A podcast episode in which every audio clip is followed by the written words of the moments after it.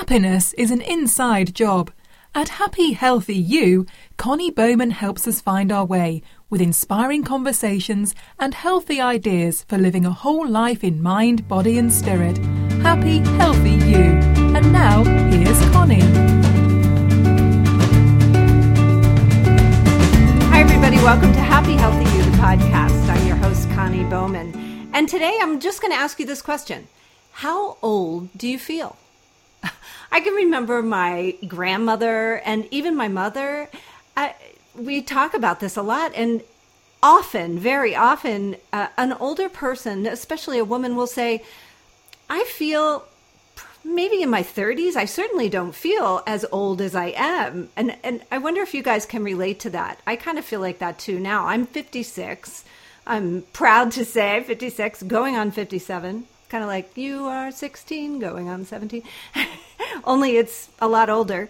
And i i still feel pretty young. I mean i'm healthy and i'm happy and i'm living um, a pretty full life. So i i kind of feel like yeah i feel pretty young. And today we're going to have this conversation with an expert Robi Ludwig is a nationally known psychotherapist. She's an award winning reporter. She's an author. She is a relationship contributor for investigation discovery network Scorn. She's also a regular guest on lots of media CNN, Fox News. Uh, she's appeared on Today, HLN 2020, The View, Steve Harvey. Oh my gosh, keep going. Wendy Williams, Entertainment Tonight, World News Tonight. She is everywhere and she's on the medical board and she's a contributor for Bella magazine. She writes for the Huffington Post and she's here today to talk about her book Your Best Age is Now. Don't you love that title? Embrace an ageless mindset, re-energize your dreams and live a soul satisfying life. She's perfect for happy healthy you. Thank you so much Dr. Robi, for coming on. Thank you so much for having me. Yeah, we've been trying to uh, get connected for a while here, and things kept getting in the way. But you know, that's life, and that's life yeah. at our age, right? That's right. Life can be a little bit messy, but we like it anyway.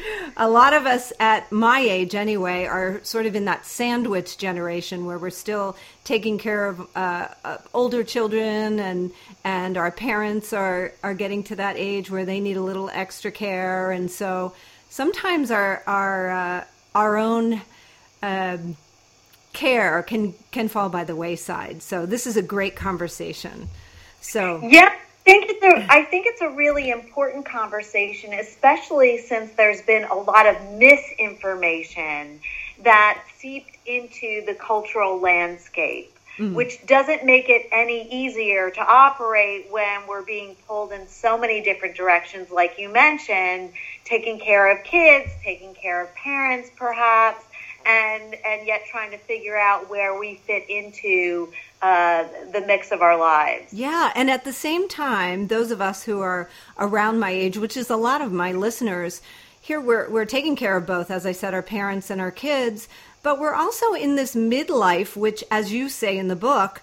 There are a lot of uh, myths and stereotypes and misconceptions about that this time in our lives, and maybe we can just be de-myth these these uh, ideas so that a lot of us can let go of those false ideas of how we should be living our lives in our 40s, 50s, and beyond. So let me tell you, absolutely, I agree. You know, one of the things that started me on this journey is that I kind of have three pronged career. And my career is as an author, as a TV commentator, and as a therapist. Now, as a therapist, it feels great to get older because you gain status. Right. I remember when I was a young therapist, I would kind of count the ages and be so excited when I was a year older than somebody because I wanted to come off as knowledgeable and I didn't want to be seen as a novice. So it's kind of interesting how the different fields perceive getting older. Yet in television, when I was interviewing for this one job, uh, the the casting director asked me my age, and I remember getting off that phone call thinking, "Wow, have I aged out of you know these TV jobs?" And and was it going to be all downhill from from here. And it's really what started me on this journey looking at the books that were out there in the midlife space. And the books that were out there in this midlife space were a little bit depressing. Some mm. of hmm. them were funny, but basically the theme was all negotiating how to deal with loss yeah, it's all downhill from here. I mean, that's, that's right. Yeah. How do yeah. you deal with loss? How do you deal with losing your job? How do you deal with losing your marriage? How do you deal with losing your looks? And it's really enough to get you to want to stay in bed and never come out. Exactly. And yet, when I did the research, I started to find a very different picture emerging.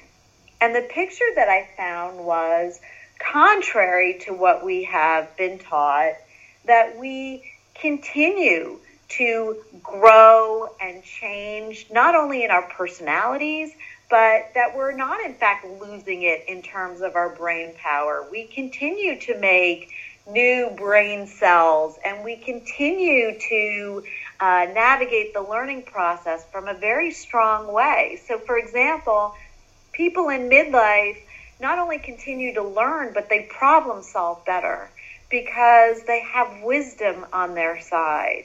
Um, in terms of interviewing people at midlife, very often they felt more confident than they ever imagined that they would.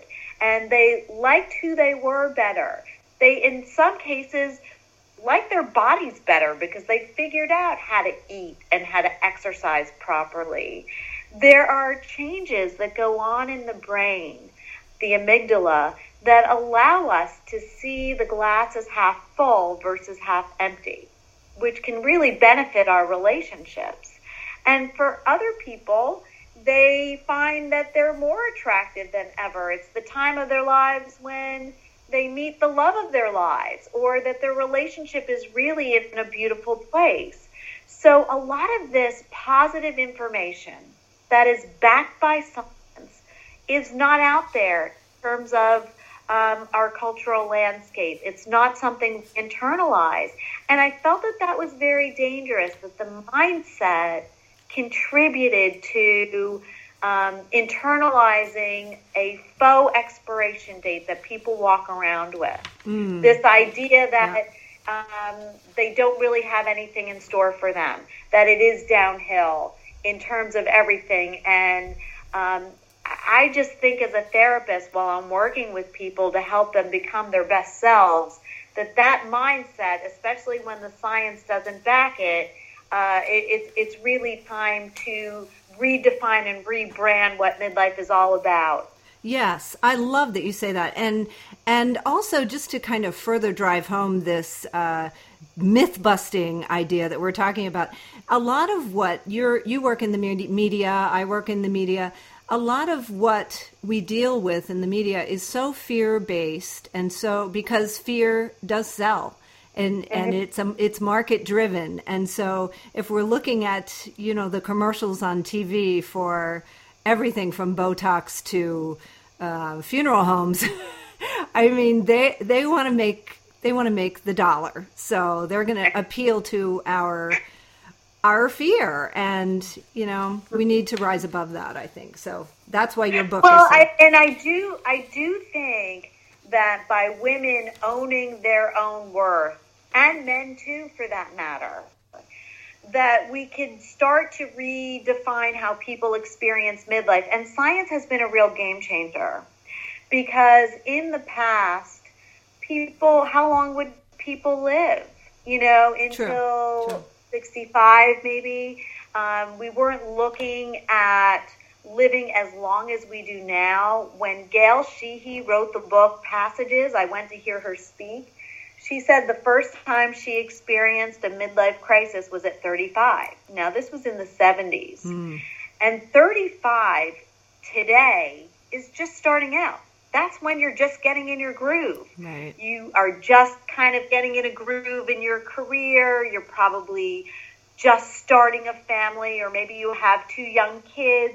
You are absolutely just at the beginning and starting to get in the groove of feeling really great about your life path. Now, we would never think of 35 as being middle age. In fact, it's it's this moving target of when do we actually hit middle age because we can have a lot more options in terms of again because of science so people who haven't even benefited from what we have today are living past 100 right mm-hmm. so we're mm-hmm. looking at midlife even technically being 50 so if we give up on ourselves prematurely we have a lot of years ahead of us that we're not going to use to our benefit, mm. right? Yeah, absolutely. And, and, and, even in terms of having kids, uh, when it came to having kids, there was this timeline that women had to operate within. Now, because of science, we're going to see women deciding to have kids into their 50s. They can have them in, at 60. And we're going to see this a bit more because – women are going to have a choice. They aren't just going to have to choose should I have a child within my biological clock since I have a choice now. Maybe I want to pursue my career. I'm living until I'm 100. I have other choices that I can choose for myself. So it's like everything really is shifting, but the mindset now has to shift along with it. Mm, absolutely. So I guess that's really the first step is like letting go of those false ideas about how our midlife and beyond should go. And then the, you talk about some steps that we can take and um, some of the most important things like letting go of stress and uh, building resilience and, and ultimately creating that life of balance that sometimes is elusive when we're, when we're younger. So that really, right. that really is there. So what are some of the some of the uh, ways that you have found that uh, women are are coming into their own and um, being able to let go of stress and and finding that resilience, that bounce back. One strategies that I talk a lot about in my book is um, I, I connect adolescence, the similarities between adolescence and midlife. And so there are a lot of biological similarities that are going on during adolescence that parallel midlife. In in in a way, it's you know adolescence is your transitioning into adulthood, and and when we go through midlife, it's almost like we are transitioning into a, a more mature adulthood. Mm-hmm. It's like almost a new chapter of adulthood and there are hormonal changes and there are psychological changes. And part of the strategy that I recommend to women is to borrow from your adolescent self because there's a lot of wisdom there and borrow from the positive aspects of adolescence, not not the negative part of adolescence. So the positive side of adolescence is that adolescents are always recreating themselves, right? There's an artistic component to being an adolescent. They tend to reject but what others tell them they are and instead have this attitude of rebellion where they say I'm going to define myself you're not going to tell me what to do. Mm-hmm. So they're less inclined to abide by rules they feel are ill fitting. They tend to see the future as very positive and optimistic and have a yes approach to life they tend to turn to their peers for support and connection. And sometimes we lose that when we get into adulthood. We get humbled by the disappointments that we have about life. We may not view the future as holding the possibility for wonderful things happening to us. And sometimes we get stuck in a rut, even though there is a desire to eliminate things in our life that are not working, rules that don't work, um, living by other people's ideologies that we realize somewhere along the way don't help us to become a mentally healthy person or happier person. So, part of being a healthy person during midlife is rebooting by perhaps asking yourself the question what would my younger self advise my older self to do? Mm. It's almost getting in touch with an inner moxie.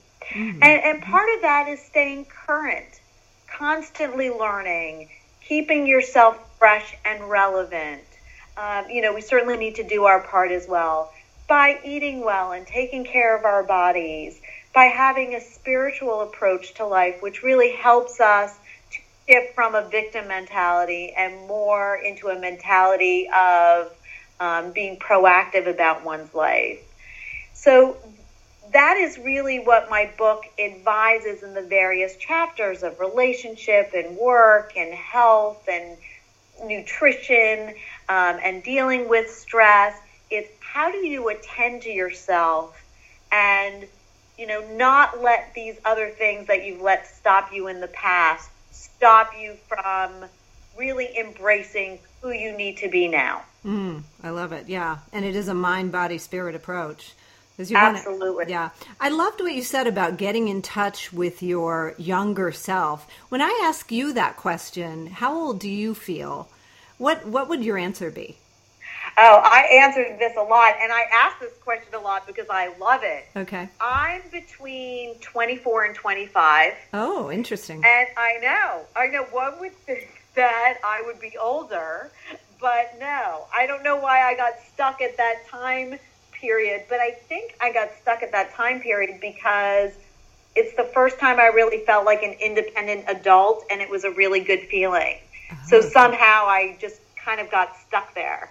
So I, it's funny. I asked different people, you know, that very question. I asked somebody from high school that I went to high school with what how old he felt, and he said, "I feel 12, Robi." Oh. Said, "But maybe that's because I haven't had a car in a while." I'm like, "Maybe 12." I'm like, "That's a new one for me." um, so, do you but, think when you ask that question, Robi, do you think that people answer based on the time of life that was most gratifying for them? I, I kind of do. I think that that's been my anecdotal observation mm. that people tend to identify with an age that's associated with something positive in their life that is also associated with independence and adulthood. Okay. Okay. Yeah, it's interesting. Is that true for you? Is that I, true for you? How old are you in your well, head? I feel like I'm in my 30s. I feel like my 20s, yeah, and it is a time when I felt like I came into my own. I was a young mother and I loved being a young mother and I felt like my 20s I had less confidence and in my okay. 30s I was I mean, I'm still I I feel I I don't even really think about my age actually. I'm pretty comfortable in my skin, which is great. And I think that that kind of happened later in life for me. It it definitely does. I mean, I was out with a group of contemporary women, and across the board, everybody talks about how much better they feel in their own skin now. Mm. It's like it takes us a while to acclimate to ourselves, mm-hmm. to stop trying to please everybody else. Sometimes when you're in a childlike position and you're trying to please everybody else, it's disempowering. But yet, when you finally feel like you've earned some stripes in your life and you've had life experience, you can with confidence say, Gosh, I really like a lot of who I am, or I really like a lot of the way I think, or I like the way I approach to learning new things, or you begin to navigate your world in a way that really works a bit better for you. Maybe it's the right job, maybe it's parenting, maybe it's the people you have in your life attend to your needs and um, who you are right now. And so that is a beautiful feeling, and that tends to happen later in life. Yeah, yeah, it's really it's so positive. And then I want to talk about uh, relationships and our love lives because that's such an important part of our happiness and our our sense of well-being in this world. And I'm observing, just observing that uh, many of my friends who are going on to second and even third marriages are very um, they're very they're proactive about dating and finding the partners themselves much more so than uh, I think we ever were. Of course, the resources are there, all these dating sites and everything, but more proactive. And also, I feel like my married friends who have been long time, myself included, are much happier than I have observed uh, in the past. So, yeah, interesting. Can you can you talk about that a little bit? I mean, I think for the long term marriages, there's wisdom there and also, as I mentioned, our brains are different. So the changes in our amygdala, which is the emotional part of our brain, allows us to see things from a more positive perspective, which our partners can benefit from. And I think too, we no longer expect perfection. And, and there's, this is where wisdom comes in, where there's an appreciation that we're not perfect, our partner's not perfect, but if the priorities are in place, uh, then, then we feel good about our relationships. Mm-hmm. Um, and yet, at the same time, there are people who then will look to their relationship and ask themselves the question, can I be happy in this relationship? And if they make the determination no, we'll get out. Now, I have to say something really, what I found interesting in the research, when you look at kind of the cultural jokes about midlife crisis, right? And I mentioned male midlife crisis. Mm-hmm. We tend to think of a man who's been married a while who exchanges his older wife for a younger woman, right? And buys a sports car. That's so cliche. Anybody who does that is just too cliche for me. I'm sorry. but but the but the truth of the matter is, stats show the people initiating divorce more often than not are women. Yeah, it's not okay. the men. Okay. And I can certainly say that about the women that I know that are initiating divorce or getting divorced. Mm-hmm. It's always the woman initiating it. Mm. I, I, it, it's really hard for me to think about a man who's initiated a divorce. I mean, I've heard of stories, but it's basically that. I've heard of stories, but most of the people I know are, are women who initiated it. They just decided they had a lot of life to live mm-hmm. and they did not want to stay in a situation they did not see themselves ever being happy in and I guess they have the resources to live independently to make that choice. Yeah, yeah. So it's all positive, all positive.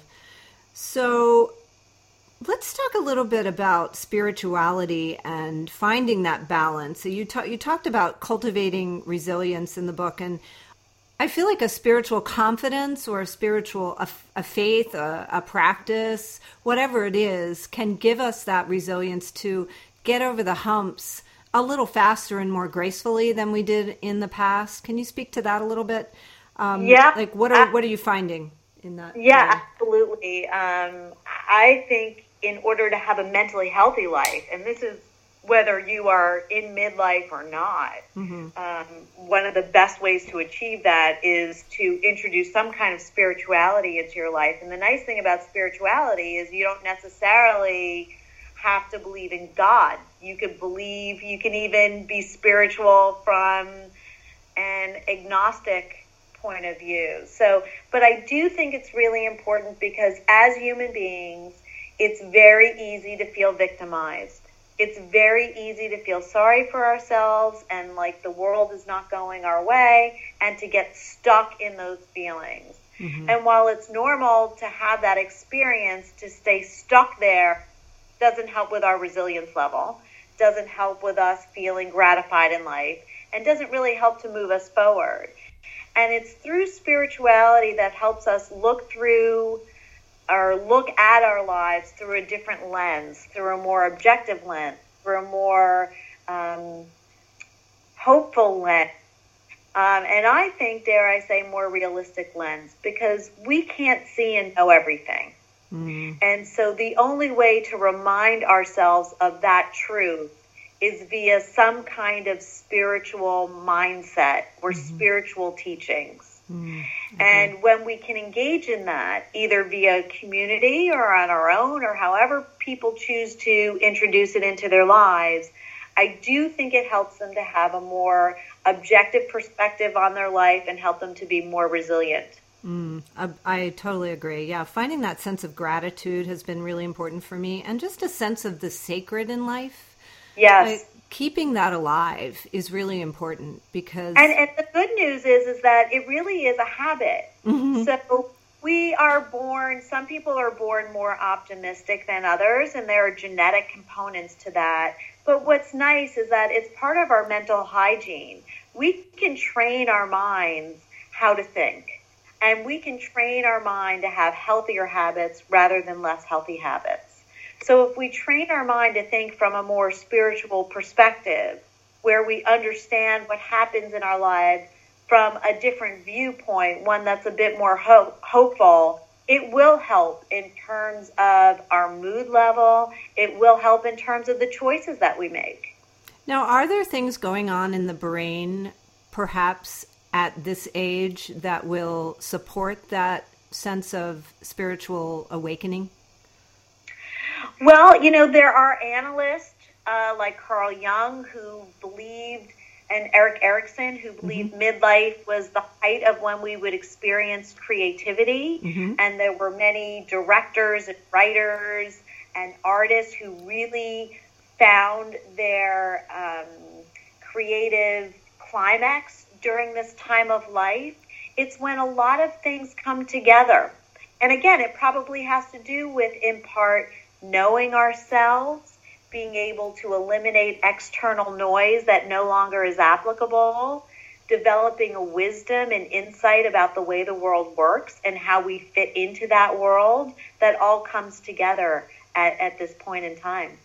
Yeah, that's really beautiful. I love that because that that's to me that gives meaning to my life is having that that spiritual um, almost a spiritual study that keeps me moving forward and, and transforming myself. So I love that. And it's it's also linked to you know our purpose mm-hmm. and um, finding meaning in life.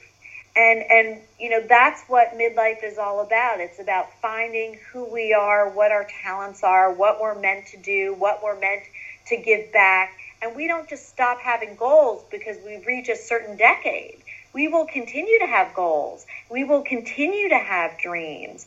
And so we need to live in a culture that makes room for that. And we need to remind anyone we meet, everyone we meet, as we are working towards rebranding midlife, to remind everybody that there's a lot to give in every decade. And if we eliminate certain people based on a certain age group, and I only talk about midlife, but this is probably true for midlife and beyond, mm-hmm. then we will be a culture who shoots ourselves in the foot. Exactly. If we want one voice saying one perspective.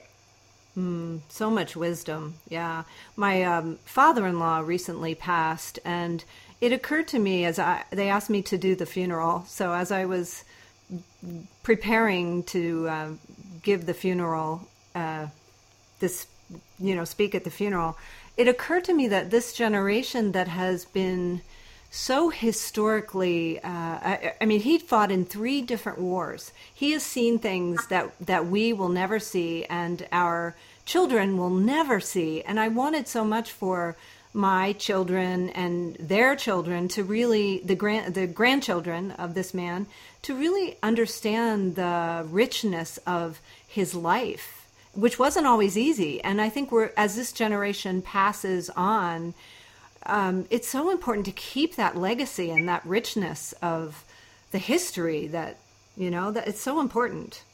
Absolutely, so. and, and um, I I completely agree with you, and and I think you know that's something we can understand as midlifers. Mm-hmm. You know, the importance of the people who came before us and how they influenced us and even created a path for us to walk. Mm. And then to explain that to the generations who are younger so that they understand where they fit into the world and what their mission is and to give them permission to continue going on and to not let any externals get in their way. Mm-hmm. I think that's really the important message mm. because we are impacted by each other.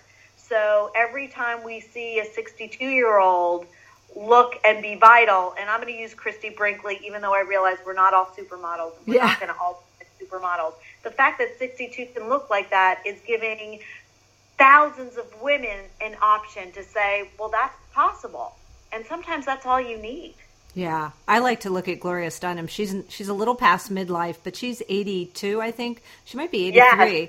Oh my gosh, not only does she look good, but her mind is so sharp and she's still so vital and involved and constantly reinventing herself, doing new and things. And I know probably be mad if I said this, but I've met Gloria. Mm-hmm. Uh, and it was really interesting to see because first of all, she's gorgeous. She okay, is. she totally. she's like supermodel, and mm-hmm. I know mm-hmm. she's in her 80s, but she was like she's drop dead Mm-hmm. and a brilliant brain. And she's also somebody who said it's really unfortunate that midlife is such an undervalued time of life because it's so much fun. Yes. And I love that she said that. But but here's the interesting thing: when I saw her, and we were actually at an event at my college, um, everybody wanted to be around her. She had star power, She and it had nothing to do with her age. It had to do with her essence.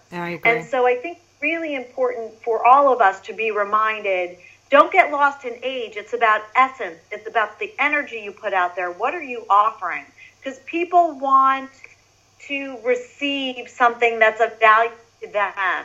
As long as it's packaged right, they certainly want to receive it. Absolutely. And um, Joan Rivers. Joan Rivers. Also somebody Mm. who was similar, and again in her 80s. You know, when she was around, she was the person everybody wanted to speak and speak to in the room. She was funny. She was energetic, Mm-hmm. um, and it wasn't her age; it's her essence. So I think we all need to think about leading with our essence and not necessarily our age. Yes, Arianna Huffington comes to mind also.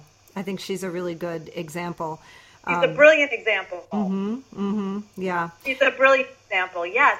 And she continues to reinvent herself. She could stop after the Huffington Post. Yeah. But she's continuing to move on and have another adventure. Why? Because our goals don't die. We continue to have new ones that we need to honor. And we also need to live within a culture that is willing to honor it, especially since we're all going to be living longer. Yeah, yeah.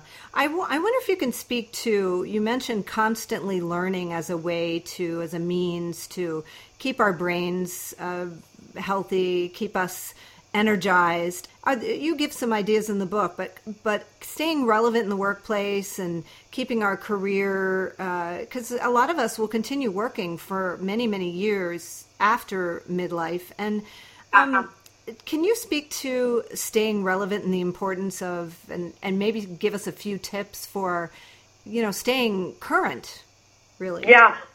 Well, you know, I think part of it, especially in the workplace, is um, you know people can fall prey to what I call salaryism.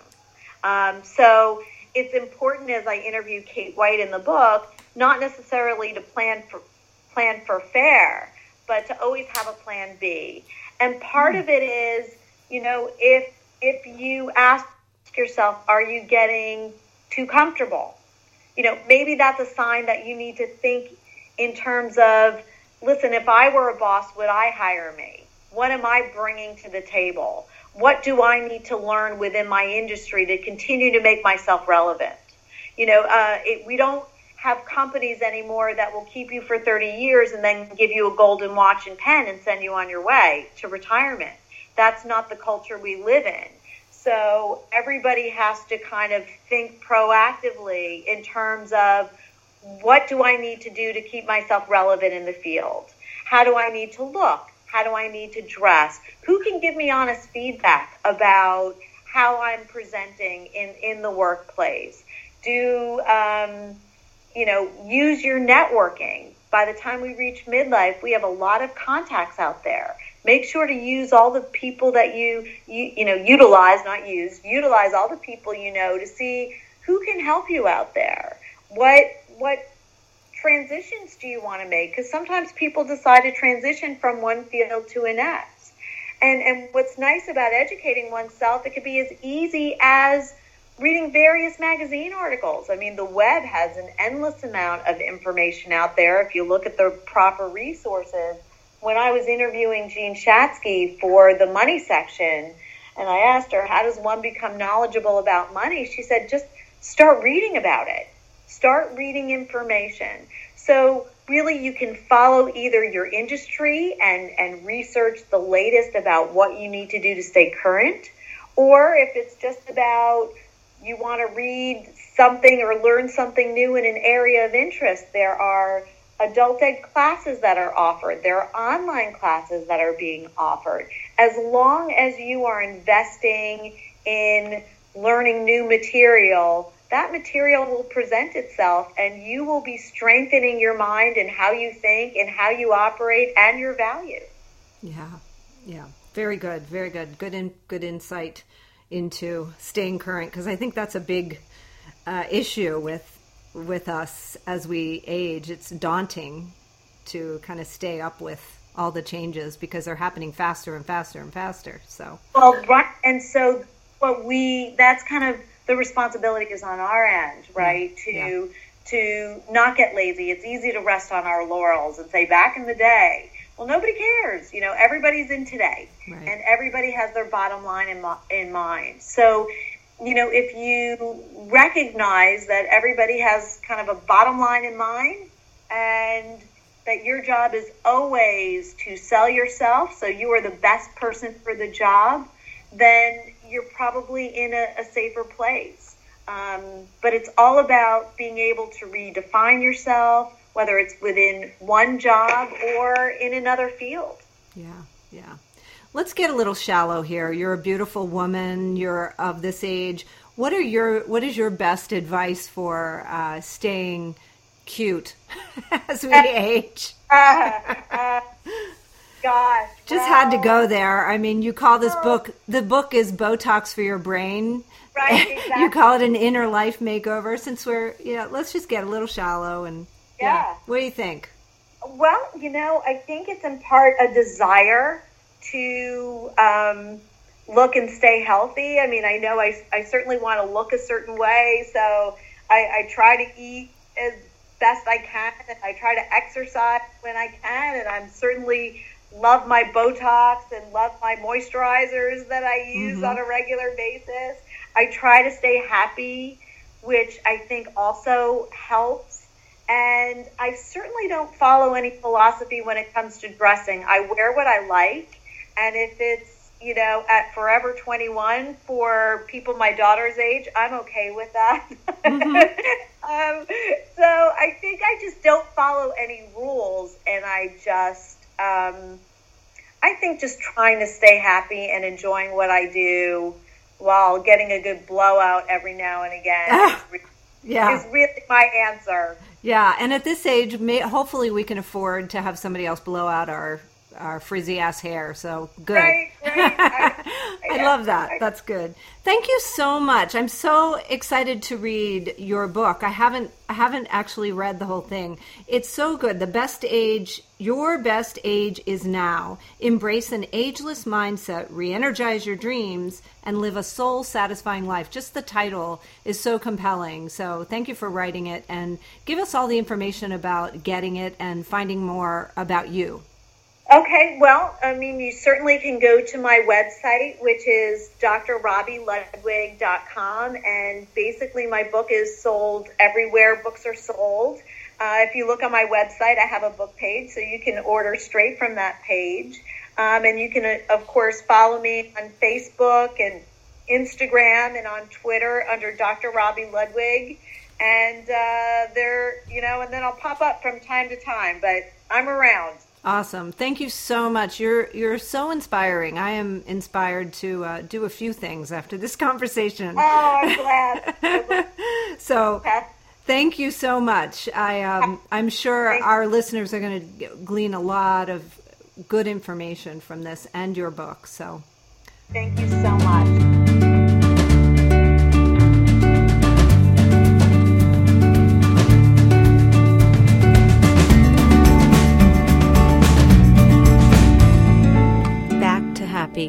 Journey of Hope, Healing, and Waking Up is a small but powerful book about healing from one of life's greatest tragedies, the loss of a child.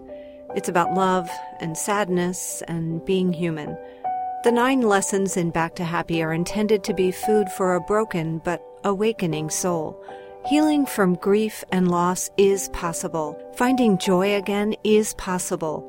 Back to Happy in paperback Kindle, and audiobook at Amazon.com. For more information, visit backtohappybook.com.